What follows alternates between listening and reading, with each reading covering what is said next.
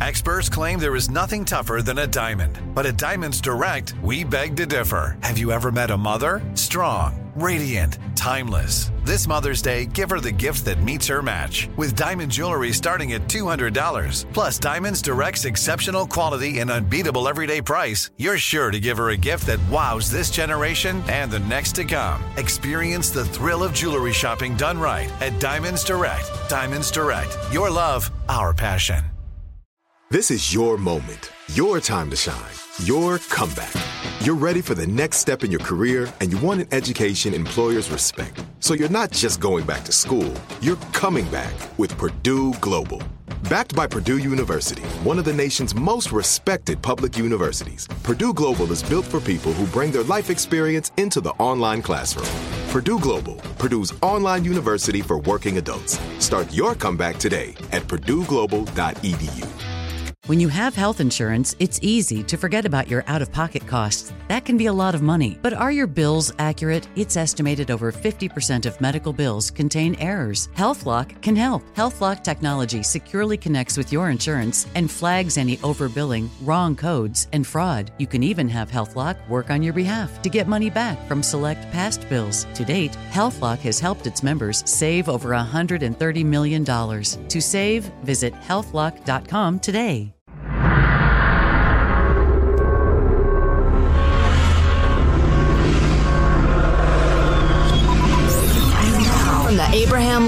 Radio Studio at the George Washington Broadcast Center.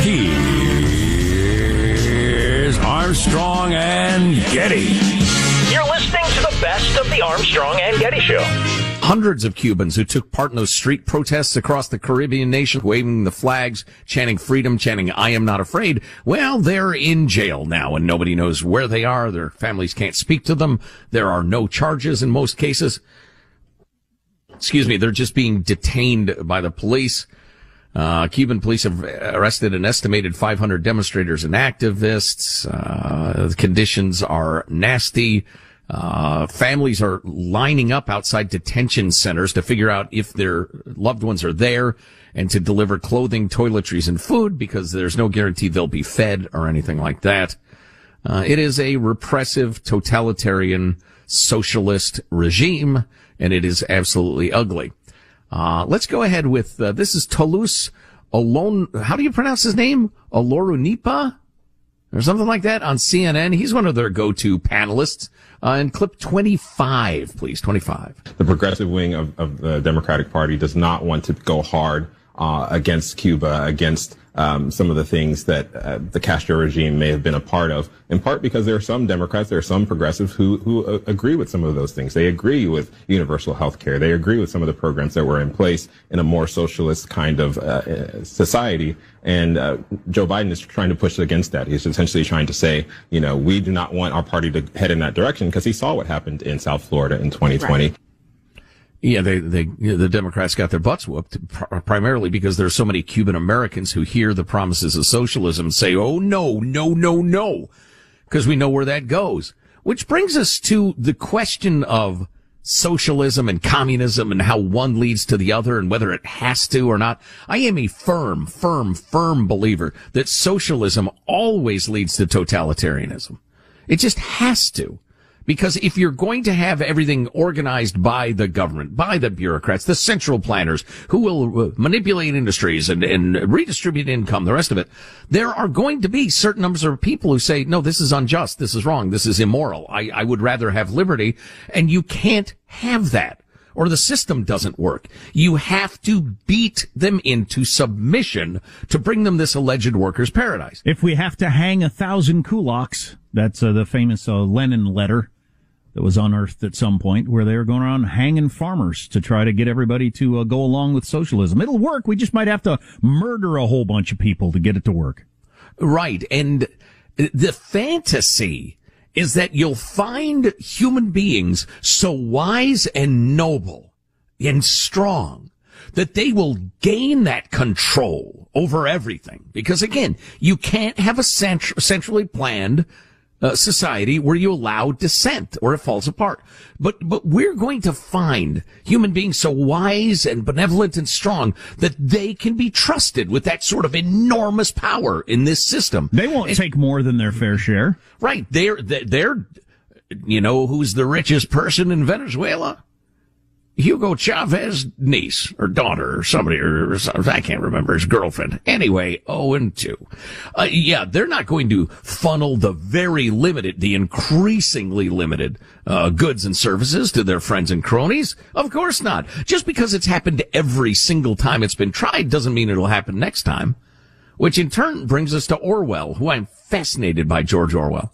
I, I would like to quit this stinking dead end job and, uh, devote the rest of my life to studying George Orwell and reading everything he ever wrote because he was a dedicated socialist. I don't know if you knew that. And the point of much of his writing, Jack, feel free to agree, disagree, or, or amend. Uh, the point of much of his writing was showing his so- socialist brethren what the hazards were in their system and how they had to avoid them. George Orwell, just like Vin Scully. And who do you think is the richest person in Venezuela? The daughter of Hugo Chavez. Hello. Anyway, 0 and 2. We need more of that out of Major League Baseball. Amen. Amen. Some good red meat conservatism at the ballpark. How about instead of, you know, you got a little, there are a lot of lulls in baseball. That's what makes a great announcer great. You know, filling in the lulls instead, instead of, you know, uh, by the way, we'd like to remind you that Jim's Ford, Jim's Ford, always there for you when you need a Ford. You know, less of that and more, uh, condemning socialism. Right. And who do you think is the richest person in Venezuela? The daughter of Hugo Chavez. Hello. Anyway, 0 and 2. That one's high. It's going out of play. It's a foul ball. It's a one and two. AOC claims to be a socialist. She's raised $75 million in the last three weeks and is funneling that to her friends and relatives. And here's the pitch. And Guevara steps off the mound to talk to the manager. Uh, you remember Lenin's letter in which he talked about hanging a thousand kulaks to make socialism work. Anyway, 0 and 2. Remember, Anyway, man, 0 and 2. remember, a baseball team needs a manager, but an economy doesn't. Anyway, here's to the free market. Here's the pitch. So the, the, the I, I, and, and this could be a lack of understanding Hello. of Orwell because, hello, uh, because I haven't quit this dead end job to study Orwell, but he, he seems to me to have a remarkable blind spot because he's so brilliant and he foresaw so many things so clearly. And he was such a keen observer of humankind, yet he still thought Yeah. central planning could be pulled off. Very confusing to me also. But here's a great a great quote for him, and I wonder I wonder if late in his life he began to despair about it. Anyway, he said the only thing for which we can combine. Is, uh, come together is the underlying ideal of socialism, justice and liberty. But it's hardly strong enough to call this ideal underlying. It's almost completely forgotten. It's been buried beneath layer after layer of doctrinaire priggishness, party squabbles, and half-backed progressivism until it's like a diamond hidden under a mountain of dung. The job of socialists is to get it out again. Justice and liberty. Those are the words that have got to ring like a bugle across the world.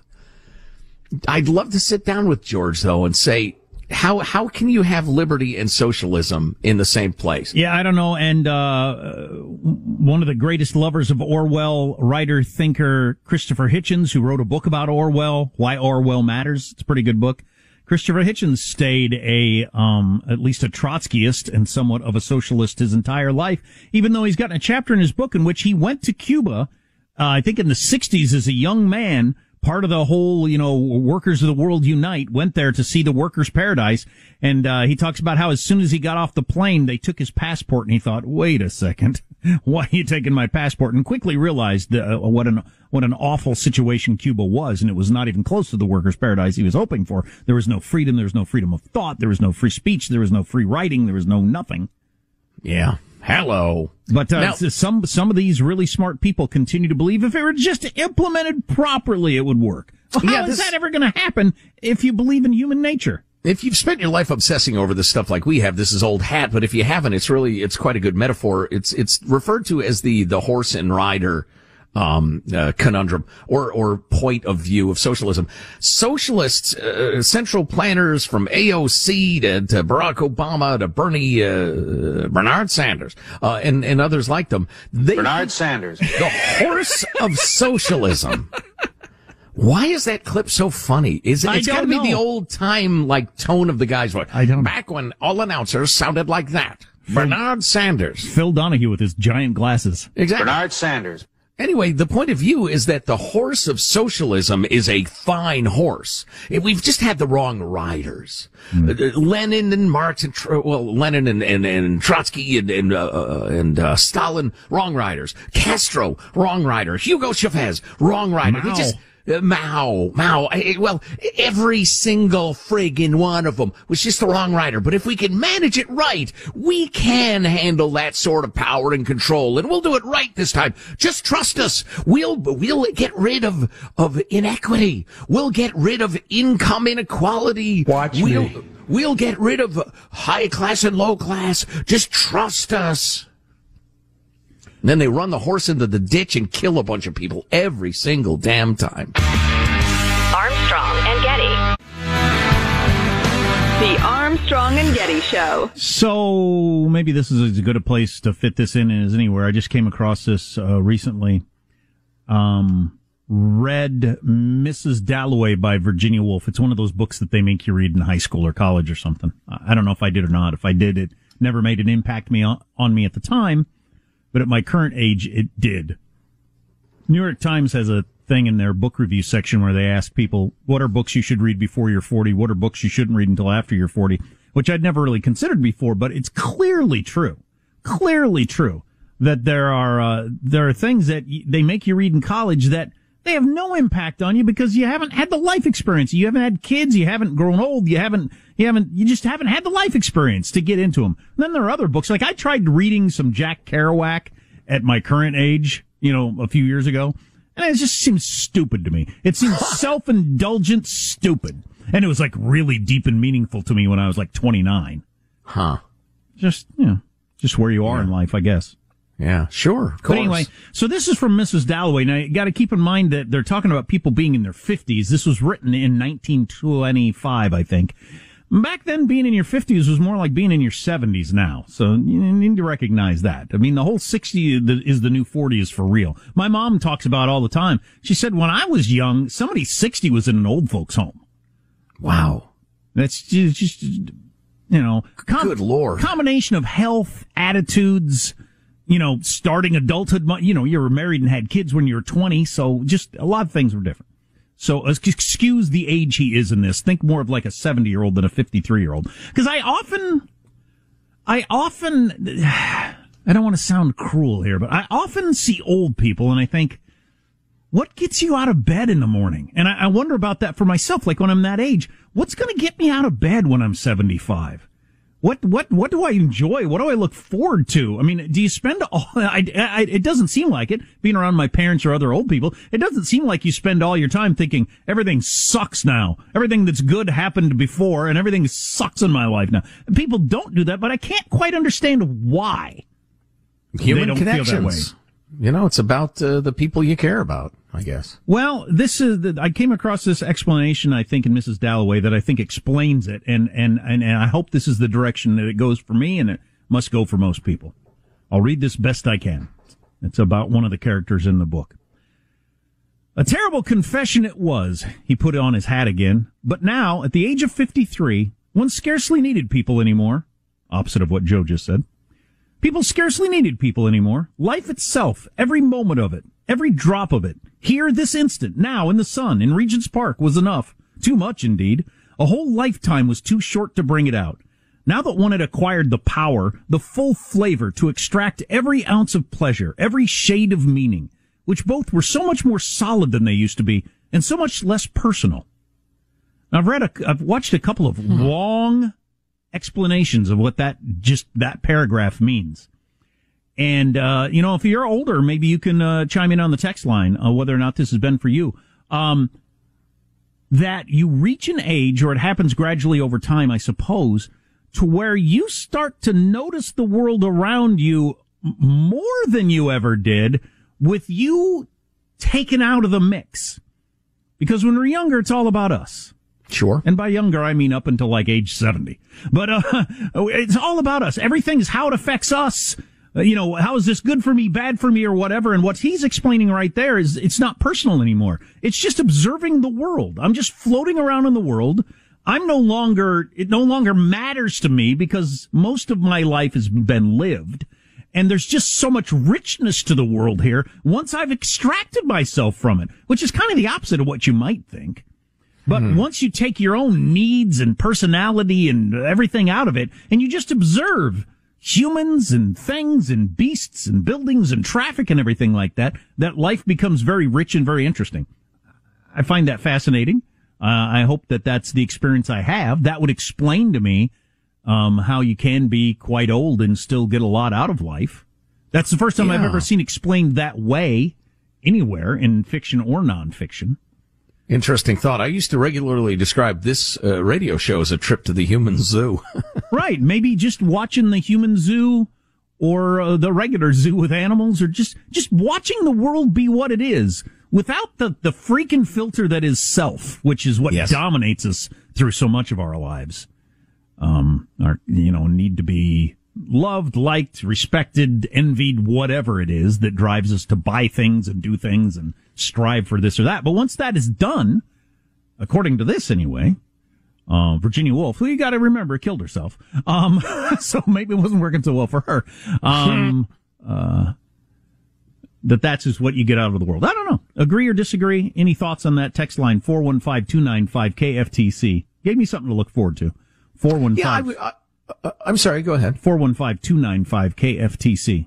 I was just gonna say I was. I'm. I'm thinking about the don't need people anymore. What What exactly was that line? He was walking out of a party and just how, and, and the party was all about the other stuff we were talking about, self. It was all about Right. status and who knew who and who was wearing what and who drove what and all that crap that Mhm. dominates so much of your life. Yeah. And he had reached Yeah. the age where just none of that crap mattered anymore.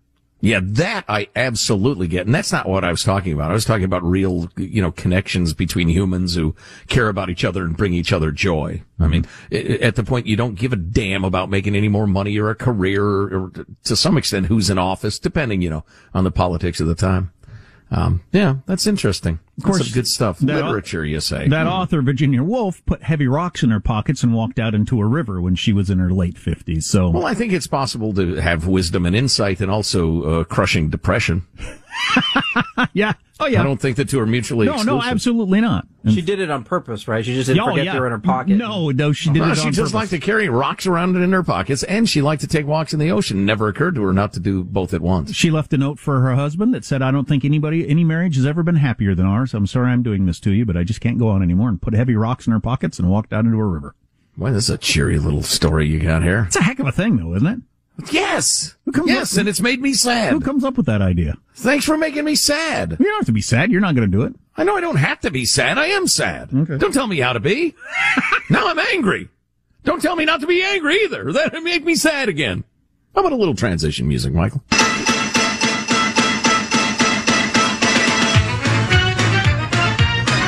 What is this? Transition music. I've never heard this one. It's making me forget what we were talking about, which is the point. All right. Is that the tunnel scene from Willy Wonka? That uh, that gave me dread. The back of my neck is sweating. I feel like I'm about to get knifed by a clown. I'm sorry, guys. What's happening? What's happening? Mannequins are walking. Ah! Play it again, Michael.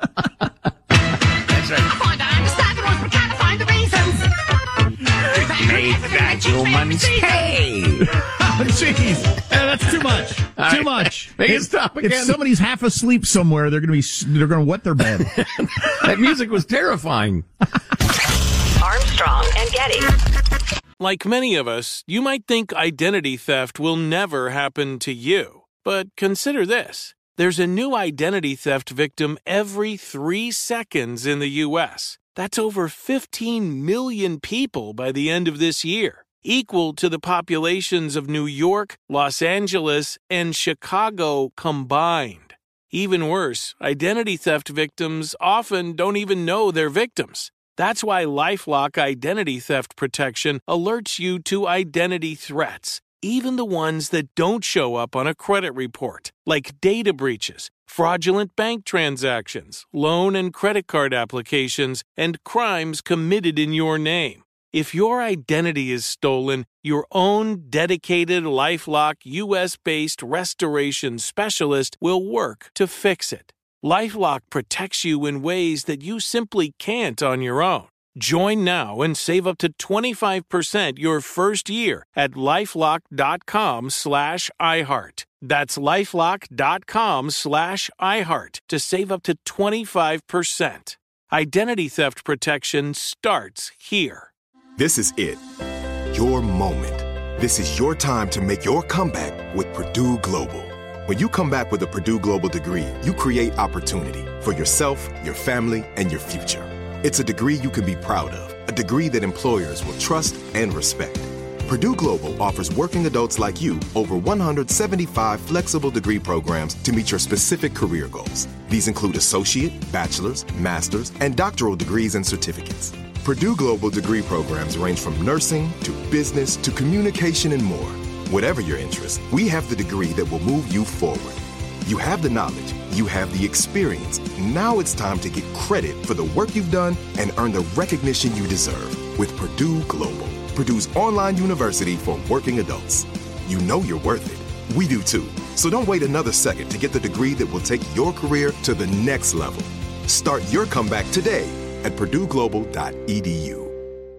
If a new house is on your wish list in the next five years, grow your savings faster and experience your dreams with an Ohio Homebuyer Plus account from Kemba Financial Credit Union. A savings account specifically designed to save for a new home where you can earn 7% APY, a $500 matching bonus, and a $1,500 mortgage closing cost credit. Learn more at Kemba.org. Offer expires March 31st, 2025. APY equals annual percentage yield. Restrictions apply. NMLS 292230. Equal housing lender. Federally insured by NCUA. I'm Jack Armstrong. He's Joe Getty. We're the Armstrong and Getty Show. Are you tired of gulping down the lying filth of the mainstream media? Yeah, we are too. We try to tell you the truth every single day. Gulping down lying filth. Wow. Nobody wants to sound dumb. Our goal is to help you not sound dumb. We'll inform you, and it'll be fun at the same time. You have to choose between entertainment and information. Combine them both with the Armstrong and Getty Show. Armstrong and Getty on demand. Four episodes available every day via the iHeartRadio app or wherever you download your podcasts. Jack Armstrong and Joe Getty. Here's Armstrong and Getty. So California, biggest state in the country, is about to launch the biggest free school lunch program in the entire country. Speaking of advocacy journalism, I've uh, searched around and come across several versions of the story. They're all super cheerleading for the idea of more free lunches for more people without anybody tossing in a what it costs or aren't parents supposed to feed their kids or anything like that. Nobody or, even or touching even, it. Is there a legitimate need for the giant government program? Well, the the need is, uh, and we've been talking about this for years. The the idea that if you have any kids that are hungry, they feel bad, or their parents feel bad, and so we don't want to stigmatize people. So better to give free lunch is to all kids. That way nobody feels stigmatized. Well, right. And then the phony statistic of food insecurity. At any time in the last year, were you concerned that you might not have enough food? So when uh, classrooms open in California here in a couple of weeks, all 6.2 million public school students have the option to eat school meals for free, regardless of the family's income. So they're doing away with the whole income thing. And I gotta believe that over time, more and more people will take advantage of that and just think, why am I paying double? I'm a taxpayer. I'm paying for my kids' lunch and the lunch that they're not eating. So I guess I'll just take the free lunch. I, uh, say I don't want to come off as a jerk here, but, well, I'll just say it. I would be ashamed if I couldn't afford to feed my kids if I had to ask for government help. I'd be embarrassed. I'd be ashamed and embarrassed. And I think I should be. I think that I have crafted my life in such a way that I can't afford to feed my kids is really not a good look for me. And, well, for all of human history, the idea that I have produced a child, but I can't care for it. That was deeply shaming. And, and if, should be. And if we eliminate sh- any idea of responsibility or shame around having and feeding and, and taking care of a kid, well, we're doomed. You think that'll result in better care for kids? Do you, my utopian friends? Yeah. It's astounding Long how little. before you get to the point that you can't afford to feed your kid, you got to decide I need a new career. I need to live somewhere else where it's a lot cheaper. I need to do a change all kinds of things. I need to stop having an iPhone with a $200 a month service plan. I need to change all kinds of things in my life long before I get to the point that I can't afford to feed my kid. Well, and or I got to quit doing drugs. I got to get on the straight and narrow and be a be a man, Well, be they- a woman. And they always quote people from very, they, they quote people from San Luis Obispo mom who is a rent, blah, blah, blah, working two jobs. They always quote these people from some of the most expensive places to live in the entire world. You can't afford to live there by definition. So you gotta move somewhere else. You know why I never, I always thought it'd be cool to live in New York City. You know why I never did? I never had a job that would have paid me enough to live there. I couldn't afford to live there. So I didn't go. If I went and I got there and then I said, I can't afford to feed my kids. Would somebody do a news story about uh, Jack Armstrong, who says the rents are too high with his current uh, income to feed his children? I live in the most expensive city in America. I shouldn't have moved here. It's, find a place where you can afford to have kids or don't have kids. Collectivism denies you your individuality. It didn't, it, it, it, it imprisons you as it claims to lift you up. It really is, the lack of insight amazes me. How people don't think, okay, what next? What will this change? What will the results of this policy be? Nobody even asks that. The idea of a kid being at school hungry is just horrifying to me. I'm not so hard-hearted that that doesn't, it's just terrible. The idea of a little kid being hungry and not having any food is awful. But we can't craft a society where we give everybody everything. It doesn't work. It's been tried over and over again. It doesn't work. You eliminate the responsibility to take care of you and your family and people don't rise to the occasion, they lower to the occasion. They sink down to what everything is provided for them and they just become nothings. It's happened over and over again around the world. See Cuba. Right, right, right. It's, well, I, And I can't believe so once again another another step down the road of socialism and you voted for who who was advocating this position? You watched what debate where they were discussing this? No, these things just happen. Yeah, yeah. Well, a lot of it's that the Department of Agriculture props up the farmers and buys up Yep. excessive output, and the rest of it they got to do something with it. The most socialism pro uh, part of government is the Department of Agriculture. Man, they are pro socialism there, Oh, and, they, and they keep having uh, uh, secretaries of agriculture that are just seem to be flat out socialists. Yeah, yeah. Partly for their own purposes, you know. But it's again, it's nothing that was voted on or discussed or So, debated. so tell me if I'm right or wrong. If I'm just a completely out of line meanie.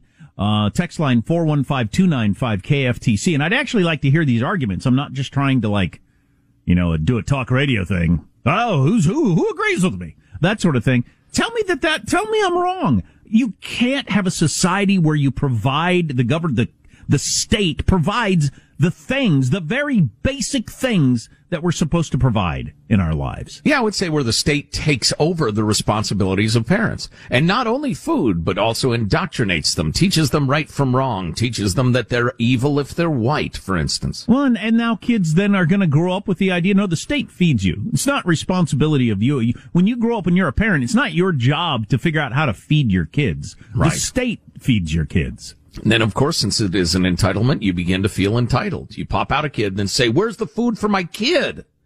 When are you going to give my kid food? Unbelievable. When I think the rest of us, when we're getting ready to decide to have kids, start thinking about our financial situation and how am I going to afford this? How am I going to afford that? Not who's going to provide this for me? What the hell?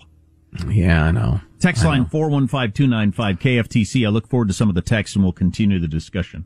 What's discouraging to me is that, uh, except for the young who haven't heard this argument, uh, among adults, what we're saying is either so incredibly self-evident and so important, uh, people already know it, they know it to their bones, or they're utterly flabbergasted by that point of view. They can't even, what are you talking about?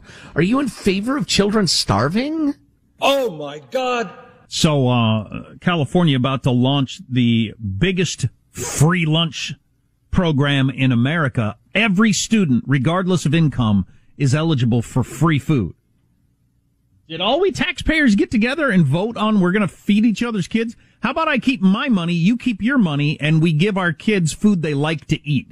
Because so many of these texts are about the age old problem of the kids hate the food at school and it just gets thrown in the trash. So Mm-hmm. nobody's getting anything really. Anyway, I'll read through some of the texts here. Uh, and we got quite a few on uh, launching this giant school lunch program, which I'm against. I think the government taking away the responsibility for feeding my own child. Really, my number one responsibility I've got in my life at the point I became a parent is feeding my own kid. And you're going to take away my number one responsibility. Right. Which is, you think that's a good thing? I don't think that's probably a good thing. Anyway, my kids' school started all free lunch this year. My boys tell me that most of the kids throw out most of their lunch anyway due to the new healthy changes that they made about two years ago. So with all the ver- the variety of uh, super health things that they do, it doesn't taste good, so the kids don't like it. So it ends up in the trash. As I remember when uh, when Michelle Obama made everything extra healthy, and they, they had such enormous amounts of throwaway that they had to rescind the orders. Uh, lots of people saying that though. As a teacher, the food that is wasted is heartbreaking and immoral. Uh, talked to a local school food distribution program worker. He said there's so much fraud and double dipping in this program. I'll bet. I'll bet there is. Can we ask to see if parents have a ton of expensive tattoos before they get a free food handout?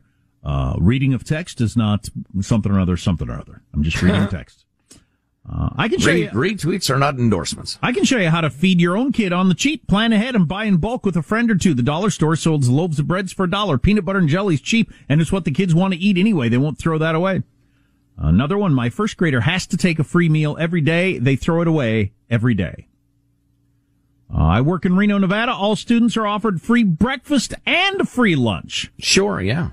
What really bothers me is the- uh, so much of the food is thrown in the trash. I'd love at the very least to give it to the homeless, but no, it's against the law to give it to the homeless, so we throw it in the trash. You gotta You love know- that. You gotta love that. A government program to feed the kids, and if the kids don't want to eat it, you are it's against the law to give it to the homeless because we got a separate taxpayer paid program to give meals to the homeless over in this building. So you throw that food away and spend more taxpayer money by giving different food over there. Freaking unbelievable. Well, the waste part of it is is awful, and it, it just goes to show you how these programs work. There's a tremendous amount of expense and very little uh, very little effect. But what bothers me more is is the more I don't know existential change it causes in people. I, it's not my responsibility to feed my child, to care for my child, to look after my child. It's the government's. And once that, that once you agree, and this, this is fundamental, folks. Once you agree that that child isn't your child, it's the government's child. Well, you're not going to like where it goes from there. And, and there are plenty of people on the left who want that. I've talked more than once about my Marxist professor in college who, who said the whole nuclear family, the parents raising the children thing is, it's a symbol, it's a system of oppression. The state should be raising children. Once again, reading text is not an endorsement. Now back to the text line. Are poor kids starving? Just walk the beach near any LA low income area. Most of the kids are not hungry. They're fat. Many are obese, as are mom and dad. Right. Yeah, Yeah. we do have an epidemic of childhood obesity, particularly among the poor. So that's kind of interesting. Um, I agree with you. It's ridiculous to offer free lunch to some and not to others. We have them come to school. We need to feed them. Breakfast and dinner is above the call, but lunch, I'm fine with it. Okay. There's one who's uh, on board with the free lunches. Taking away your responsibility to feed your own children. Put it in the hands of the government. I think you are completely crazy. Who wants to eat? Who the f- wants to eat? Go have something to eat! Hooray! Show me an example of successful civilizations where the state provided the food for people. I don't think Yeah, I it don't, I exists. don't- uh, you know, I suppose you could make an argument that just lunch is part of the school day, uh, so it's just you, that you don't have to bother. It's part of what your tax money goes to. And but our parents it's a were change just- in society. And I guess our parents were just dumb suckers thinking they had to provide a lunch for us every single day. Armstrong and Getty. The Armstrong and Getty Show. Uh, so, so, a quick note. Uh, here's this California school district, uh, specifically Hayward Unified, is going to spend $40 million on mandatory critical race theory classes for students. Teachers will be trained by consultants who make $1,500 an hour. Oh, $1,500 an hour. Oh my God. It is such a scam. You know, and we've gotten a couple of emails from people saying, guys, critical race theory is actually valid. It's taught in law, school. It shows how, uh, it studies how historically racism becomes codified and the effects it has. No, that's a perfectly reasonable uh, pursuit for legal scholars to look into. The problem is, my friends, that that term critical race theory has become applied to a, a philosophy, a cause, and a, way to organize society. It's morphed into something completely different. You don't know what you're talking about. On the street, it's become something completely different. Oh, by the way, in the various teachers unions say, we're not teaching critical race theory. We just want to teach honest history. Well, Hayward came out with a statement and said, yeah, the $40 million, blah, blah, blah, the new ethnic studies curriculum will be informed by and include critical race theory. So there you have it. So I came across this piece in the Wall Street Journal, uh, written by one Lance Morrow, uh, the hedgehogs of critical race Lance theory. Morrow, Lance Morrow. There's always Lance Morrow. The political philosopher Isaiah Berlin turned an obscure fragment by the ancient Greek poet Archilochus. The fox knows many things, but the hedgehog knows one thing. So I brought this to the program a couple of months ago and we pondered over that for quite some time trying to figure out what the hell that meant. yeah, and, and how I could shape my life having realized that. Well, he turned it into an intellectual's cocktail party game in a famous essay published in a, as a book in 1953.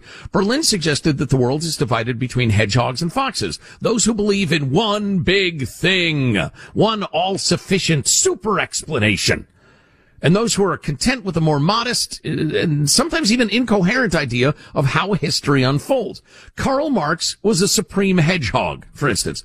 Everything for him was about the conflict of economic classes. Franklin D. Roosevelt, for instance, was a restlessly improvising fox. Then Morrow writes, the world's hedgehog population tends to expand in times of stress and change. Lately, it has exploded in the U.S. Hedge- hedge- hedgehogs are thick on the ground, all of them advancing one big thing or another, each peering through the lens of a particular obsession. I would argue that there's been a fair amount of hedgehoggery around COVID-19. Your health officials, they act as if children's emotional and educational health don't exist. Our need for socializing doesn't exist. The only thing that exists is COVID-19. At any rate, he goes on to write, at the moment, the biggest one big thing is race, a key, it seems, to all of America, to the innermost meanings of the country and its history. It isn't really true. Race is one of many big things in America. It's hardly the most important. Americans need to desanctify the subject of race, to mute its claims, which have grown absolutist and, as it were, theological in their thoroughness and their dogmatism. Critical race theory is spread across the U.S. like a virus, coming to infect primary schools and high schools and universities, foundations, art museums, big corporations, the military, local, state, and federal government bureaucracies. It's everywhere in the West Wing. President Biden, who spent almost 40 years following the ways of an amiable political fox in the Senate, exchanging pleasantries and now and then doing legislative business with Confederate mossbacks like Strom Thurmond and James Eastland. Mossbacks. Has, has in his old age signed on with the monomaniacs of the left. Monomaniacs. That's a good one. That is a really good one. The hedgehog's trajectory may begin on the side of an uh, undeniable and important truth. This is to your uh, Motte and Bailey argument thing, Jack. It begins with an undeniable and important truth. The truth that slavery was a great wickedness in America, as it was elsewhere in the world and still is, and that race prejudice has been a chronic American dilemma and a moral blight that has damaged and scarred the lives of millions of black American citizens over generations. 100% true. Well, he writes, all, true, a truth to be acknowledged and addressed, but hedgehogs who deal in absolutes are liable to get carried away. Their truth changes shape as it coalesces into a political movement and gets a taste of power and begins to impose itself programmatically. Its ambitions swell. It grows messianic. It embraces civic idiocies like defund the police and beholds the astounding impunity in which it may run amok in the streets and burn police cars and shopping malls as it did last summer and the ease with which it may take over city councils and mayor's offices and turn so many of the country's normal arrangements upside down. Okay, so now the hedgehog gets a whiff of power And because it's a monomaniac. We have reason to believe that he's a maniac. Mono. Anyway, uh, and then, uh, so it, it goes into the McCarthy era, era of seeing communists under every bed. The single-minded ideology of critical race theory sees racism in every white face. A racism systemic, pervasive, inescapable, damning. All white people are racists. The doctrine devolves to the crudest form of white, what might be called racial Calvinism. Americans are predestined, saved or damned, depending on the color of their skin. This doctrine merely reverses the theory of white supremacy, which damned black people and consigned them to oppressive segregation because of their skin. And here's where he really brings it home. So critical race theory, protesting the old injustice, embraces its lie. This is not progress, but revenge. The motive is not justice, but payback an understandable, if Balkan, Im- impulse. Beware a hedgehog claiming the immunities of an innocent victim. Beware when victimhood is his one big thing. The victim wants revenge. And who is more justified in committing any crime or any injustice than a blameless victim acting in historic retaliation? Virtue, feeling vengeful and tasting power, grows manic, dogmatic, dangerous. Critical race theory ends by fostering the evil it professes to combat, racism and the hatred that comes with it. Very good. That's good stuff, man. Guy knows a lot of pretty words. So Tom Brady just made a funny at the White House. We'll play that for you when we come back. The uh, Super what was Bowl, he doing there? Super Bowl champion Buccaneers are visiting, as championship teams regularly do. Is he the secretary of winning? I'm sorry, as as uh, championship teams regularly do. If it's a Democrat in the White House, if it's a Republican in the White House, they take a strong stand against it and don't show up. That's because Um, conservatives think liberals are misguided and liberals think conservatives are evil. Armstrong and Getty. If a new house is on your wish list in the next five years, grow your savings faster and experience your dreams with an Ohio Homebuyer Plus account from Kemba Financial Credit Union. A savings account specifically designed to save for a new home where you can earn 7% APY, a $500 matching bonus, and a $1,500 mortgage closing cost credit. Learn more at Kemba.org. Offer expires March 31st, 2025. APY equals annual percentage yield. Restrictions apply. NMLS 292230. Equal housing lender. Federally insured by NCUA. Are you still searching for your perfect place to call home? Well, now is the time to buy at Fisher Homes. If you're looking to move in before the end of 2024, May could be your last opportunity to start building your dream home and close before the year's end. If you're hoping to move in even sooner, Fisher Homes also has homes that are move in ready and waiting for you, where you can start enjoying the benefits of homeownership even faster. Schedule your personal tour with a new home advisor today at FisherHomes.com and make this spring the season you find your perfect home sweet home.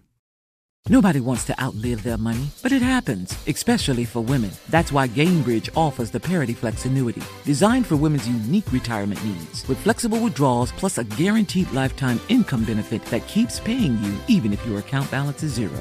Gainbridge is helping build a better financial future for women. Retirement income you can't outlive is the ultimate flex. Start saving now at Gainbridge.io. Visit Gainbridge.io slash ParityFlex for current rates, full product disclosures and disclaimers, and other important information.